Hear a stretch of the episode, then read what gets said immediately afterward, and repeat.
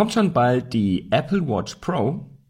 Und nicht nur das, es steht wohl das erste Redesign der Apple Watch seit 2018 an und vor allem soll die Uhr Multi-Day Battery Life bringen, also über mehrere Tage nicht geladen werden müssen.